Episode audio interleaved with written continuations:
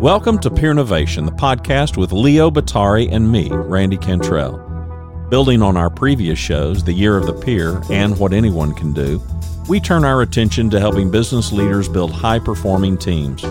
We'll talk with a diverse group of thought leaders who will share stories and insights that will help you and your teams achieve new heights.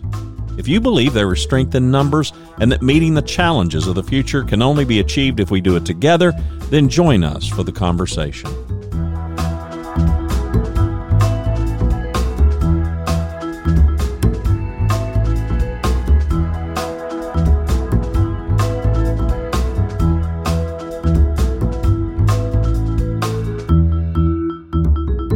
Joining us today is Eddie Turner. Eddie is an in demand expert in leadership development. He's a certified speaking professional and is also one of Marshall Goldsmith's 100 coaches. We welcome Eddie to the show.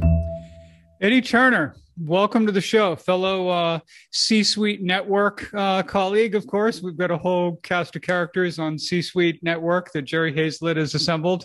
But uh, just really excited to have you here on the show. I know we've been, um, you know, talking about doing this for a while, and maybe the timing of it actually couldn't be better. Well, Leo, thank you so much for having me. What a pleasure it is to be here with you today. Oh, you bet. You know, it was really interesting. Last week, as our listeners know, we had uh, Tina Martini uh, on the show, uh, global law firm that talked about leading teams through a pandemic, you know, how they prepared for it, what they learned, and, um, uh, you know, lessons for, kind of for the future and how they see uh, things going from there.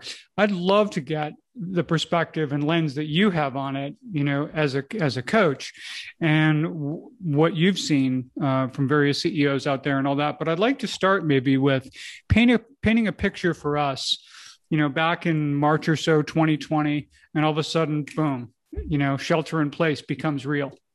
So what was that like as far as some of your clients and what you were seeing and maybe the range of things you were seeing you know happening in the market at that time Sure. Well, if I may, Leo, let me start off by saying that if people have not listened to your episode with Tina Martini, they should do that because she's absolutely phenomenal. I have a ton of respect for her and the work that she's doing uh, at uh, the prestigious firm of Kirkland and Ellis. March 2020 took us all for, uh, caught us by surprise and took us all through change. And some of us adjust better, uh, to change better than others. But there's there's a a level of disequilibrium and a level of uncertainty that even the best of us found ourselves uh, not sure how to handle. Uh, when you start to see all of your business dry up, when you start to see uh, changes to the way we work, the way we live, uh, it, it's a it's a cause for pause. And so, as a coach, you know, I immediately kicked into uh, what I would tell my clients to do. Number one, how can you find certainty in an uncertain situation? And for me, that meant digging into my social networks, my professional social networks, I should say. Uh, so, being a member of the of Marshall Goldsmith's 100 coaches, Right. He started having, uh, we would have uh, monthly meetings, but those monthly meetings became daily meetings. Mm. And those daily meetings with Marshall and the other top coaches around the world, it literally infused life into each of us. And we are, we talk about that now as we look back. So I say that the power of coaching starts with coaches getting coached. And because of those meetings with Marshall, because of being around my fellow MG100 family members in that uh, organization, it gave it was a lifeline for me, and it allowed me to take that to my clients. Well, you know, as you might imagine, I, I, love your description of basically it was the power of peers, right? Is all your coaches getting together, sharing what you're seeing out there in the world, and being able to coach and learn from one another. And I was watching CEOs do that with Vistage groups and other peer advisory groups around the world, trying to figure out how do they manage through this. Um, I think people, and Tina and I talked about this when they first um, you know, it was first announced people were going to be working out of the office, um, the idea maybe was, ah, oh, maybe it'll be a week or two. Yes. was kind of the initial thinking, right? So yes. I, I, think it probably became evident to you all very quickly, even more qu- quickly than the rest of us, you've got 100 coaches, some of the top coaches in the world, essentially, getting together, talking about what they're seeing on a daily basis and what the future is going to look like. That had to have been uh, just a, a, a, unique window into uh, what was ahead. It was because uh, Marshall has assembled not just the top coaches, but in there we have CEOs, we have professional athletes, we have uh, truly diverse set of minds. But basically, it's the top people in their categories. Mm. And so the scientists, particularly. So, like, for example, on Fridays, it was about okay, we've spent the week commiserating, if you will, about what we've lost and how we're adapting and how we need to pivot. But on Fridays, it was about hearing from medical experts. And for us to hear directly from the top thinkers who were actually involved in some of the uh, the work that we would have as a final product that we have now, that was powerful and it was insightful and it gave us clarity in a moment where there was a lot of ambiguity. And so, you know, even you know how to get through or what types of uh, before we had the vaccines, what types of uh, supplements we could take for our families to keep ourselves strong and boost our natural immunities, things we needed to do. So, yes, it gave us, it took care of us psychologically, but also quite literally took care of us physically during that time. How was some of that information in your Friday session squaring with what the general public was hearing during a time where everyone was learning as they go, including the medical community, by the way, as you well know? Yeah, I mean, well, I say that Marshall kept us two, three days ahead of what would eventually come out in the public because folks were able to share with us things that obviously they couldn't share in a public forum. And it was aligned with the best of science. Good. You know, so for example, when people were questioning, well, how do we get this so soon? You know, well, we had already been privy to the fact that part of what happened was for the first time in history, all the lawyers and, and folks got in the room and said, listen, right now we're going to deal with the legalities later. How can we cut through the red tape that would normally hold us up for a, a, a, normal, a normal amount of time and get to just fixing the problem? We'll worry about the money, we'll worry about the legalities later. That had never been done before. So that was partially how we got things executed faster because you cut through the red tape that normally holds the process up.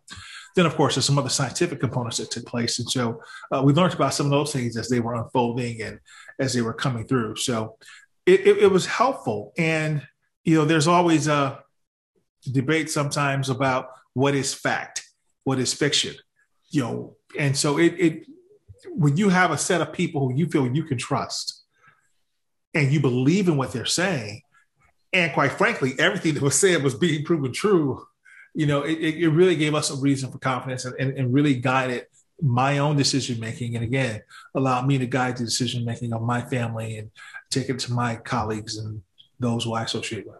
Sure. Now, pivoting to the workplace a little bit, how did you find that a lot of the uh, people you were working with, and maybe the experience of some of your other um, uh, coaching colleagues as well, what were they seeing out there in terms of i mean let's face it most ceos never would have chosen this for themselves in terms of now having to manage remote work teams. And yet here they were. And so how was that pivot for them? It was not an easy pivot. You have ceos who are brilliant at what they do. But you know the ceo clients would say i've got a business degree got an mba from harvard I do not have a degree in public policy. And so for CEOs, what they found themselves as having to do is to expand. And, they, when I give my uh, emerge as a leader speech, as part of the thing I talk about, you're already a leader, but now you have to lead in a different way. Never did they think about having to, to, to look at the public policy front in that context, right? Uh, never did they think about having to worry about, as you're talking about, managing differently from a technological standpoint as it impacts everything is out is out is uh is work from home and it made people who said oh we can't do it for this reason that reason or the other overnight have to make it work and in, in many ways that has proven to be a good thing for organizations. And now you see the articles as we go back to the workplace where people are saying, no, I will not take a job that require uh, that requires me to re- relocate, or I won't go back to a job that won't let me work from home. And then there's an article that just came out Friday. I'm laughing with my tie on. Hmm. It says our tie is now defunct because uh, basically everybody, including some of the top law firms, are saying just just show up as long as you're coming in. No, don't worry about the tie and everything anymore. So I, I may be sure I'm, I'm, I'm a relic of the past here, Leo. I don't know about that. I think uh, you you seem pretty well tapped into exactly what's uh, not only where things are, but but where things are headed, and that's um, you know precisely why we're so grateful to have you on the show today too. But you know it, it is interesting to me, and maybe another thing that um, many CEOs were forced to do, and some kind of sheepishly admitted to me every once in a while, that they were finally beginning meetings with what, what are you doing, but how are you doing? And really recognizing that there was a real human toll uh, being paid out there. Not only did you have people who were, in many cases, being more productive than ever from home, having to deal with homeschooling kids, worrying about elderly parents, you know, dealing with just all kinds of personal challenges. And I think, you know, I think a lot of the employees uh, just really showed their CEOs a lot, and they showed one another a lot. They were there for one another in a way that, um, and not for everybody in terms of productivity being up, but I, I do think that um, it, it there were some real great things to reflect on when we think about how people stepped up during this time. That's true, and I think that your point is well made about the CEOs needing to become more empathetic mm. and simply asking the question, How are you doing? and listening. And for some, that was quite a leap. That may not have been their default uh, way of handling business, but they realized that truly people's lives have been disrupted. And it might have been considered unprofessional before for you to have your dog running through the room or your, your baby or your kid and you know it's humanized us because now totally. it's acceptable. It's okay. It's happened to some of our favorite newscasters live on the broadcast right? And we have hilarious clips as a result uh, that we can look back and laugh but it's just allowed us to say you know maybe we're a little too uptight. It's okay. In fact let's welcome that child into the room. Let's welcome the dog and now we never would have seen the inside of our fellow colleagues' homes in many cases, but exactly. now we get a chance to uh, to peer into their world in a literal sense. And so it's called for empathy, compassion, and some of the qualities that coaches like myself and others have been begging for some of our leaders to display. And, and now they really have done that as a result of this uh, tragedy that we've endured as a, as a globe.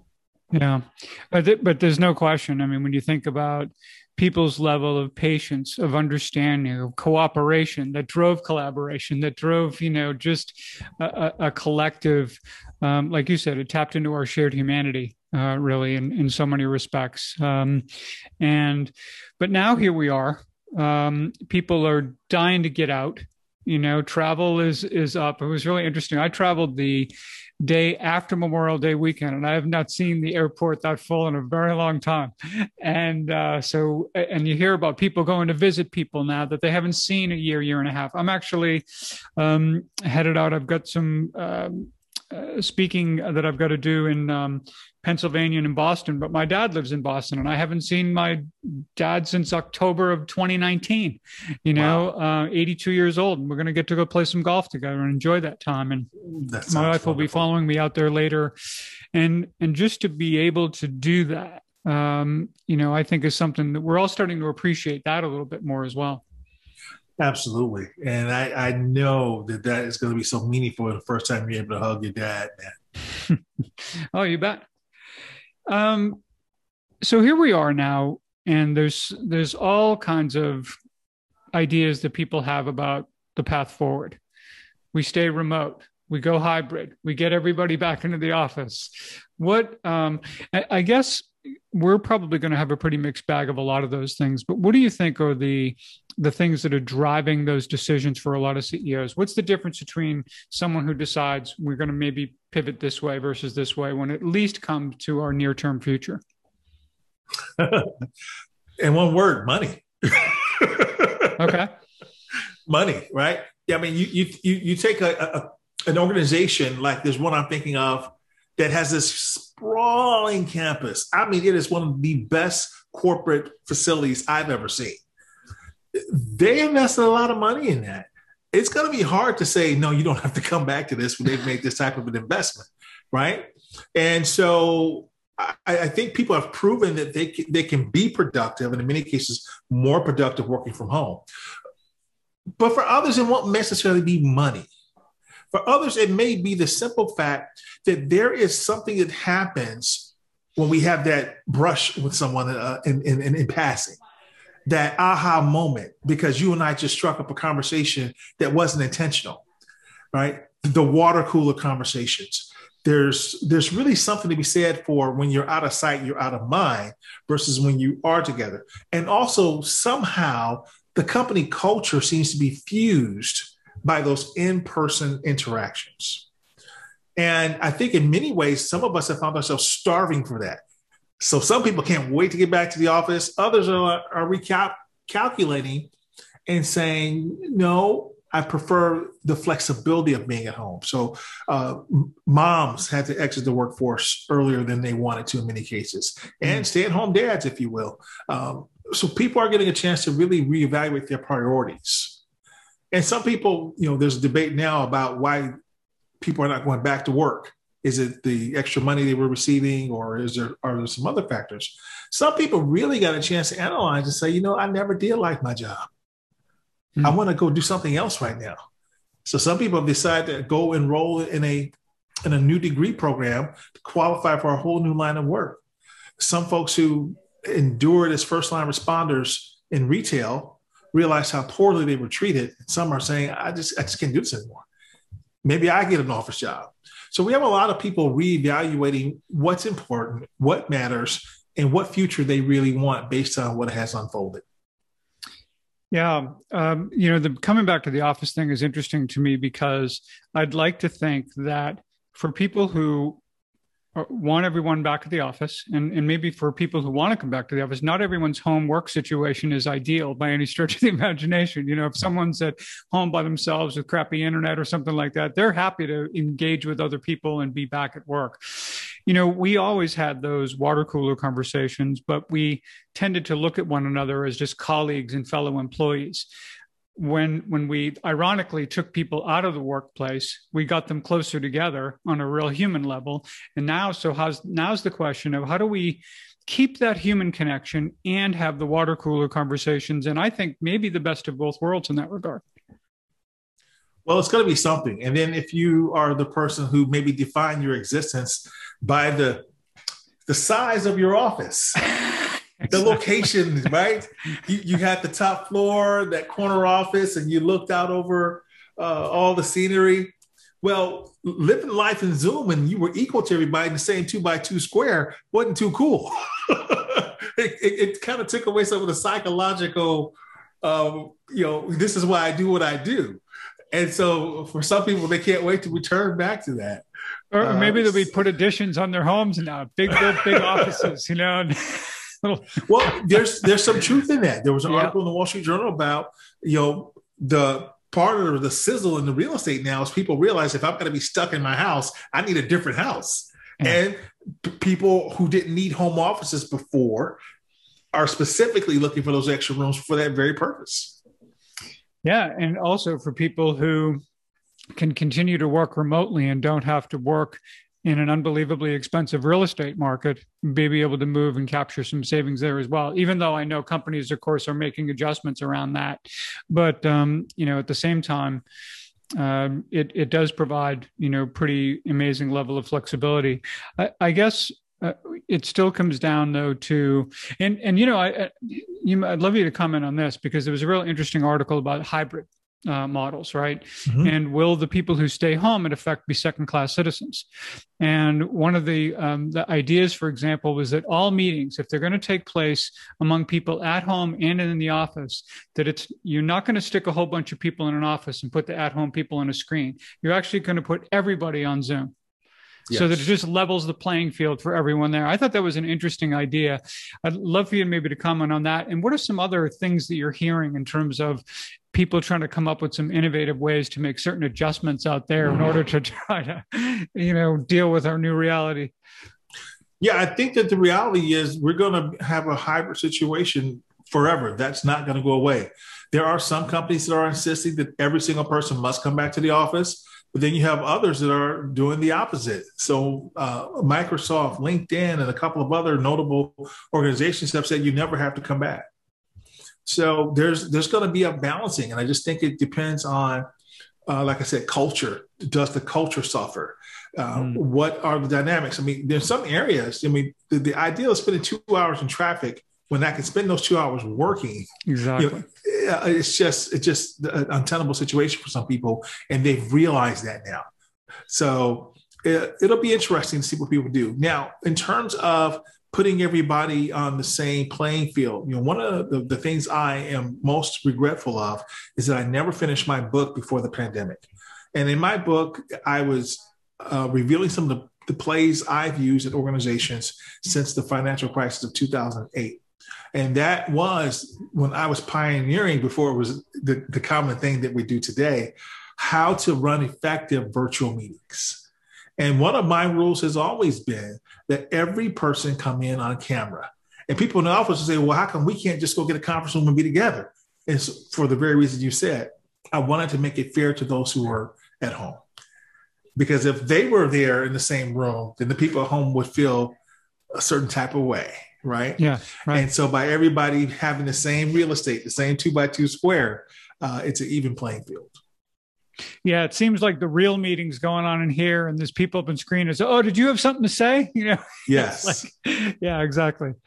Wow. Well, that's certainly um, you know it's going to be an interesting challenge. You know, my um, youngest daughter actually just started a, a new position with Rivian. Uh, Rivian, of course, being this company that's going to be making electric um, you know SUVs and trucks. But the reason I I bring it up is that she started um, on June first with 173 other people starting all on the same day. Wow! All getting onboarded remotely and she said it was an absolute phenomenal experience. And i'd love to you know i should have her on the show. Just to, or or somebody from just learning about how to do that. In fact that that's an interesting thought now. Maybe i get the person from rivian to talk about how do you onboard people remotely when you've got this new company you're creating a new culture? I mean that to me seems like a pretty some pretty heady stuff some really cool cool stuff to come out of that you know? But um i'm, I'm wondering you know with some of the folks that you're um, coaching, especially now. They've got their companies are established, but now all of a sudden they somehow have to onboard people as they are meeting demands, especially now with, um, you know, hopefully business getting better and changes uh, afoot for some. Um, how is that going? What's what's that challenge for them to bring people into and and you know their culture? It's similar to what I was mentioning earlier. You know, trying to identify what how you pass on that culture in a virtual experience. Mm. And so organizations have done their their best to identify best practices among their peers and they're rolling it out similar to what you're talking about your daughter has experienced. And it furthers the conversation around well if we're doing this so well why do we need to return to the in person right so that that that you're kind of a victim of your own success continues to, to play out. So uh, we will continue to have the the hybrid model, I think, unfold. And there's going to be some places where you see it's absolutely in person, and then you'll have those other areas where there's going to be virtual. The coaching component, in fact, I wrote an article about this not long ago. It is becoming important in organizations because organizations realize that they need to be able to invest in people in a new way than what they did before. Those who are returning, be it virtual or in person, they are dealing with challenges that they just didn't have before. The stress. They have spouses working at home or kids working at home. Marriages have been under strain as a result. And so, as people are returning to ensure they can perform at their best, organizations are investing in coaching now more than ever and they're including coaching in many cases as a part of the onboarding experience to your question. Mm. And they're giving a coach not just to those senior people coming into an organization, but some of them are saying we're going to give a coach to every single person we onboard. And in other cases, maybe not a coach, but a, a identify a mentor that is specifically going to be beneficial in that role and not just a mm. general person. Say, hey, you, yeah. you work with Eddie, and Eddie has no clue how to help. right. So those programs are helping and they're making a difference. Nice. No, I mean it's a it's really good to hear, and I know that um, being intentional about all this stuff. If there were um, probably my I guess my final question to you about all of this is what do you think has been the impact on company values? Um, I think particularly, you know, we all know sometimes when things get really tough, sticking to your values is when it's toughest you know? I think we also maybe have gone through this storm together here where some new values emerged where some things came up and we saw wow people stepped up in these ways. We want to make sure that we recognize award and reward those values going forward so that we can perpetuate those things as part of our culture in the future. Um, what are you kind of seeing in that regard? Tough times reveal who we are to ourselves and to others so organizations' values that they've claimed to live by, they had a chance to prove it. And so often organizations will say, our greatest asset is our people. Sure. But during this time, did they take care of their people? You had some CEOs that their first course of action was immediately to reduce headcount, to get rid of people. Then you had CEOs like the CEO of Southwest Airline that said, We're not going to let go of one single person. I'm going to take a pay cut. Started with himself. He did not accept a salary for one full year. And then he asked the next level managers to take a 20% pay cut, the next level managers take 10%. And he he he stuck by that. I believe Delta did the same thing. So those two CEOs, they showed that they really believed it was about the people. Now, think about a person that works for a company that has shown those values at a organizational level and at an individual level, starting at the top. And now, airline, as you talked about, that the traffic's coming back. How do those employees feel? They know who they work for. You bet. And they're going to go the extra mile because he went the extra mile for them. But other companies, they looked at the company and said, that's not who I thought I worked for. And that's why some of those people are leaving the first chance they get. Yeah, there's there's some companies that are going to be in trouble who didn't treat their people particularly well during this period of time, I would imagine. Absolutely. yeah. Wow. Well, like I said, you, you got to applaud uh, Southwest Delta and many other CEOs and leaders who step up and modeled the way, um, as our, our Jim Kouzes likes to talk about in, in the Leadership Challenge. And uh, they were true models, and and those are the people that show, you know, who they are when when times get tough. And I think many employees did the same. I think many employees stepped up in remarkable ways um, during this time, and um, you know I think everyone is grateful to one another. You know, there was one other interesting component on this is I know people were getting sick of Zoom calls and everything else, and I think about the fact though that if the pandemic had taken place during the same year as the 2008 financial crisis, there was no Zoom, there was no Slack, there was no Microsoft Teams, none of it. We'd have had our ears bleeding on conference calls, you know. So at a certain level, yes, uh, it wasn't perfect, but I, but I, I, remain grateful to this day for all of the tools that we had that kept us connected as best we possibly could, and I think it made a huge difference for so many organizations. Yeah, you're absolutely correct and it also shows the value of having, uh, in part, being in the right place at the right time, and then also uh, it's a combination of uh, preparation meeting hard work and opportunity, right? I mean, Zoom was a product that had been around since 2015, 2014, I believe, was when I started using it, and it was not a well-known product, but it saw a it just what was a, a 500% increase in usage, and it became the new verb mm, exactly. Oh yeah. Sure I did. mean, yeah. So it it really became a, a, a, cultural phenomenon during the pandemic, and it had always been around. Why is it that people didn't go to some of the other platforms? So they were uniquely prepared to take advantage of the moment, and they and they did it well. And they they they've changed the vernacular. Yeah, they sure have. Eddie Turner, thank you so much. This has been an unbelievable pleasure to have you um, on the show. But of course, before you leave, I really do want um, you know our listeners to get a sense of where they can learn more about you, more about your work. Um, so share that with us. Leo, thank you for having me again. What a pleasure to uh, be a part of your program. And uh, I love what you're doing. I, and I saw some of the other guests you've interviewed doing great work, you and Randy. The uh, place you can learn more about me is askeddieturner.com. There you'll get my podcast, the Keep Leading Podcast. Uh, and uh, it's all about leadership development and leadership insights. My book, 140 Simple Messages to Guide Emerging Leaders, and my speaking engagements. Nice. Well, thank you again for being on the show. We loved it and uh, hope we can do this again sometime soon. Likewise. Thanks so much. You bet.